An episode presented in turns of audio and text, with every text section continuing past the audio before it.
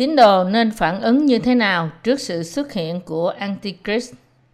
Khải Huyền đoạn 14 câu 1 đến câu 20 Để chiến thắng Antichrist khi hắn xuất hiện trong tương lai gần đây, các tín đồ phải chuẩn bị để chịu tử đạo vì đức tin của họ nơi Chúa.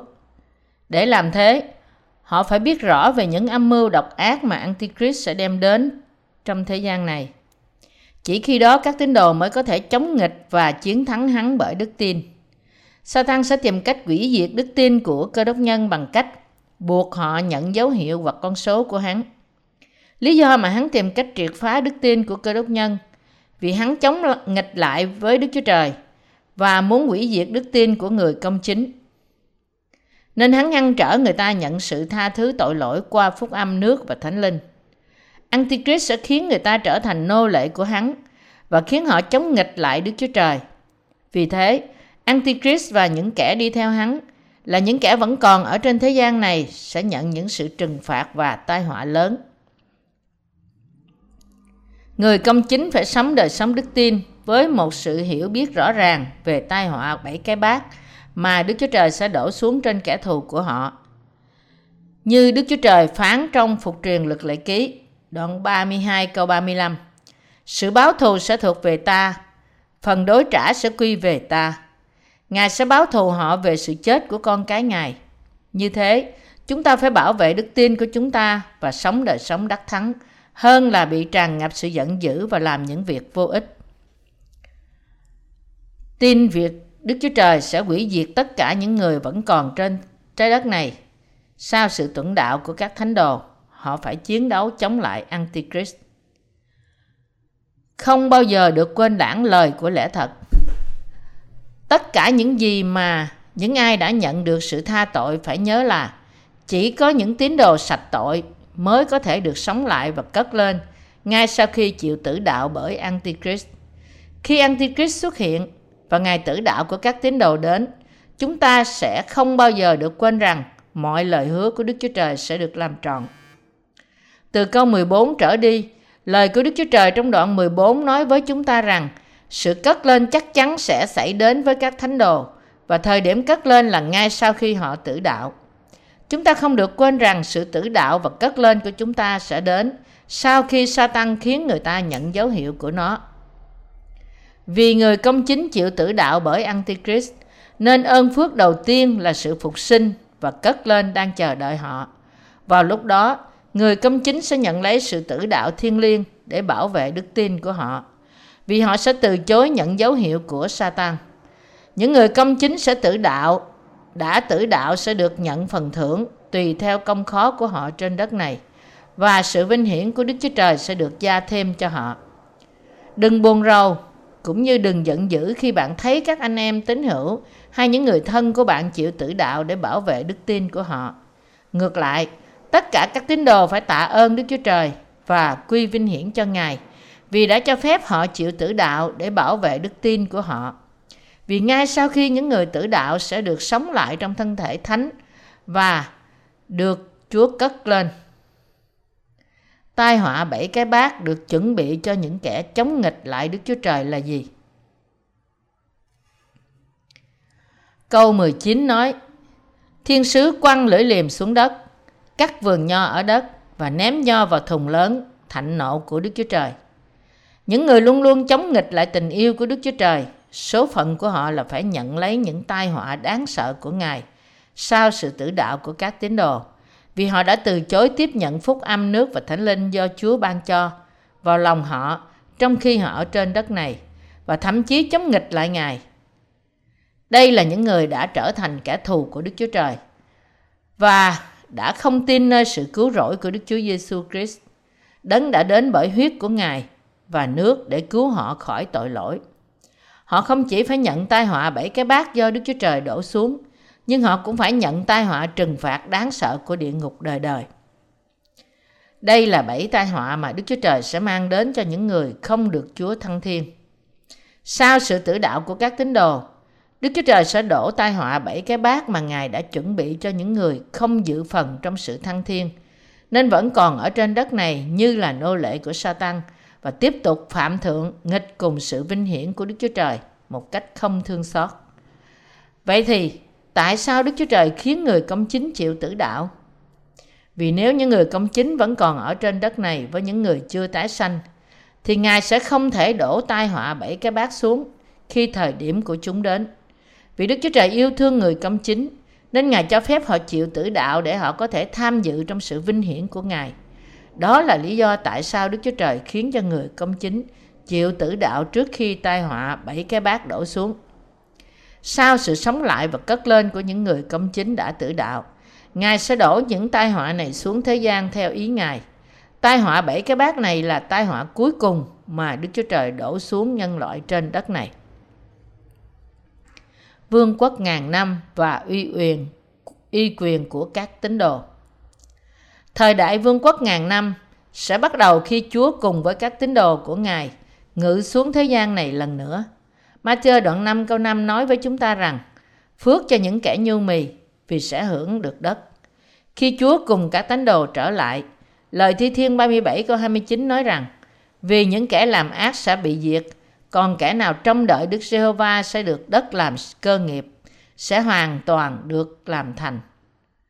Khi Chúa ngự xuống đất này cùng với tất cả các tín đồ, Ngài sẽ ban cho họ quyền để khiến trái đất này trở thành của họ. Lúc đó, Ngài sẽ ban cho họ quyền cai trị 10 thành và năm thành khác nữa.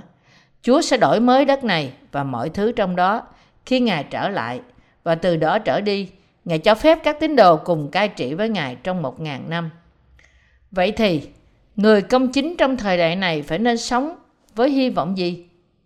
Họ phải sống với hy vọng về ngày mà nước của Đức Chúa Trời được xây trên đất này. Khi nước Chúa đến trên đất này thì sẽ có sự bình an, vui mừng và phước hạnh tuôn tràn từ sự cai trị của Ngài. Sống với sự cai trị của Chúa, chúng ta sẽ không thiếu gì mà sẽ là một cuộc sống trong sự dư dật tràn đầy và tuyệt mỹ của Ngài. Khi nước Chúa đến trong đất này, mọi hy vọng và mơ ước của người công chính sẽ được làm trọn. Sau khi sống trên đất này trong một ngàn năm, người công chính sẽ bước vào nước thiên đàng. Nhưng những ai chống nghịch lại Đức Chúa Trời sẽ bị quăng vào hồ lửa và diêm cháy đời đời, chịu khổ cả ngày lẫn đêm cho đến mãi mãi. Vì thế, người công chính phải sống trong hy vọng, chờ đợi ngày của Chúa. Tất cả những người công chính không được quên rằng sự tử đạo, sống lại, thăng thiên và sự sống đời đời hoàn toàn thuộc về họ. Hãy giữ trong lòng bạn lời lẽ thật và hy vọng mà bạn đã được nghe và hãy nắm giữ nó cách vững vàng. Cho đến ngày Chúa trở lại, người công chính sẽ sống để giảng dạy phúc âm nước và thánh linh và đặt hy vọng của họ nơi nước thiên đàng. Người công chính có quyền sống đời đời trong nước Đức Chúa Trời và có quyền giảng dạy phúc âm nước và thánh linh trên đất này. Những tín đồ sống trong thời đại đen tối này phải làm gì? Thời đại này rõ ràng là một thời đại đen tối và càng ngày càng trở nên khó khăn để sống trong thời đại này. Như thế, chúng ta phải giảng dạy phúc âm nước và thánh linh cho tội nhân và nuôi dưỡng họ. Trên toàn cả thế giới này, người công chính phải rao truyền tình yêu của Đức Chúa Trời và sự tha thứ tội lỗi đến từ phúc âm nước và thánh linh do Đức Chúa Giêsu Christ ban cho. Đây là điều mà những người công chính phải làm hiện nay. Nếu họ để mất cơ hội hiện tại này, thì nó sẽ không bao giờ trở lại với họ nữa. Vì sự cuối cùng của thế giới này không còn xa, nên chúng ta phải giảng dạy phúc âm nước và thánh linh nhiều hơn nữa và nuôi dưỡng những linh hồn hư mất bằng hy vọng về nước Đức Chúa Trời. Đây là điều tốt đẹp mà những người công chính nên làm. Trong thế giới hiện tại, có nhiều người, cho dù họ không có lời phúc âm nước và thánh linh, nhưng họ vẫn nói rằng họ tin Chúa Giêsu và sống đời sống phục sự Chúa. Nhưng những người hướng dẫn đời sống đạo của họ mà không có lẽ thật là những tiên tri giả. Những kẻ giả dối này là những người dụ dỗ, là những người chỉ bóc lột của cải vật chất của tín đồ trong danh Chúa Giêsu. Vì thế, chúng ta tội nghiệp những người cố gắng sống đời sống đức tin trong khi bị những tiên tri giả này cám dỗ. Sống đời sống đức tin ngoài phúc âm nước và thánh linh, những cơ đốc nhân chỉ có hư danh này vẫn là tội nhân và tiếp tục sống dưới sự miền rủa của luật pháp Đức Chúa Trời. Cho dù họ nói rằng họ tin Chúa Giêsu, họ đang luôn luôn sống trong tội lỗi, không biết rằng nếu họ chỉ cần tin nơi phúc âm nước và thánh linh thì mọi tội lỗi trong lòng họ sẽ mất đi và khiến họ được trắng như tuyết và Đức Thánh Linh sẽ được ban cho họ như một ân tứ. Nhưng ngược lại, Những đầy tớ của Đức Chúa Trời là những người tin và giảng dạy phúc âm nước và thánh linh sẽ sống trong sự an bình. Những đầy tớ của Đức Chúa Trời và dân sự Ngài vui mừng trong phúc âm nước và thánh linh. Họ làm chứng rằng bởi gánh tội lỗi của thế gian trên Ngài một lần đủ cả với bắp tem Ngài nơi dân và bởi chịu đoán phạt về những tội lỗi này trên thập tự giá. Chúa Giêsu đã khiến mọi tội lỗi của thế gian biến mất. Khi tôi tin nơi sự cứu rỗi này, mọi tội lỗi đã đè nặng trong tôi cũng mất đi. Hiện nay, tôi đã trở thành người công chính. Với những sự làm chứng như thế, những thánh đồ trong hội thánh Đức Chúa Trời đang quy vinh hiển cho Ngài. Những ai có đức tin này có thể có hy vọng về thiên đàng. Sự sống lại đầu tiên là một sự kiện dành cho các thánh đồ. Chỉ trong một thời gian ngắn nữa, Chúa sẽ sớm trở lại thế gian này. Không còn bao lâu nữa trong tương lai, người trở thành Antichrist sẽ xuất hiện và in dấu hiệu của hắn trên tay phải hoặc trên trán nhiều người. Khi thời điểm này đến, bạn nên nhận biết rằng lần đến thứ hai của Chúa cũng như sự tử đạo, sống lại và phục sinh của các tín đồ đang gần kề bên bạn. Khi ngày và giờ đến, bạn nên nhận biết rằng đây là một ngày vui mừng cho các tín đồ. Nhưng đối với tội nhân, đó là những người chưa tái sinh, thì đây là ngày đoán xét tội lỗi của họ. Tất cả thánh đồ sẽ được sống lại sau sự tử đạo của họ và sau đó tham dự trong tiệc cưới chiên con cùng với Chúa. Khi bạn và tôi chịu tử đạo trong thời gian này, thân thể chúng ta sẽ sớm được sống lại và thăng thiên. Bất kể điều gì có thể xảy ra đối với thân thể của những thánh đồ đã đi trước chúng ta, dù thân thể của họ có biến thành bụi đất hay họ không còn hình thù nữa, không thành vấn đề. Khi thời kỳ này đến, các thánh đồ sẽ được sống lại trong thân thể thánh vào lúc đó và sống đời đời với Chúa. Khi thời kỳ khó khăn chờ đợi chúng ta, khi Antichrist xuất hiện và bắt bớ chúng ta, chúng ta phải bảo vệ đức tin nơi Đức Chúa Giêsu Christ bởi tin nơi lời Đức Chúa Trời mà chúng ta đang nghe hiện nay. Cũng thế, chúng ta không được quên rằng bởi vì bạn và tôi đã tin nơi phúc âm nước và thánh linh, nên chúng ta sẽ tham dự trong sự tử đạo của các tín đồ, sự sống lại đầu tiên và sự thăng thiên của họ. Bây giờ, bạn không được rời xa đức tin của bạn nơi lẽ thật này và sống đời sống chống lại và chiến thắng Antichrist. Cho đến khi ngày này xảy ra, chúng ta phải cùng với những người đã được cứu trước chúng ta bởi tin nơi lẽ thật, nắm lấy lời của Đức Chúa Trời và đi theo Chúa trong niềm tin.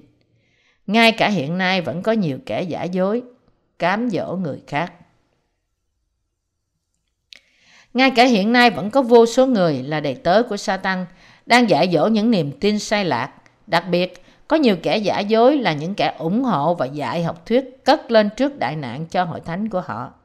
Tìm cách thuyết phục rằng họ chẳng bị ảnh hưởng gì với 7 năm đại nạn.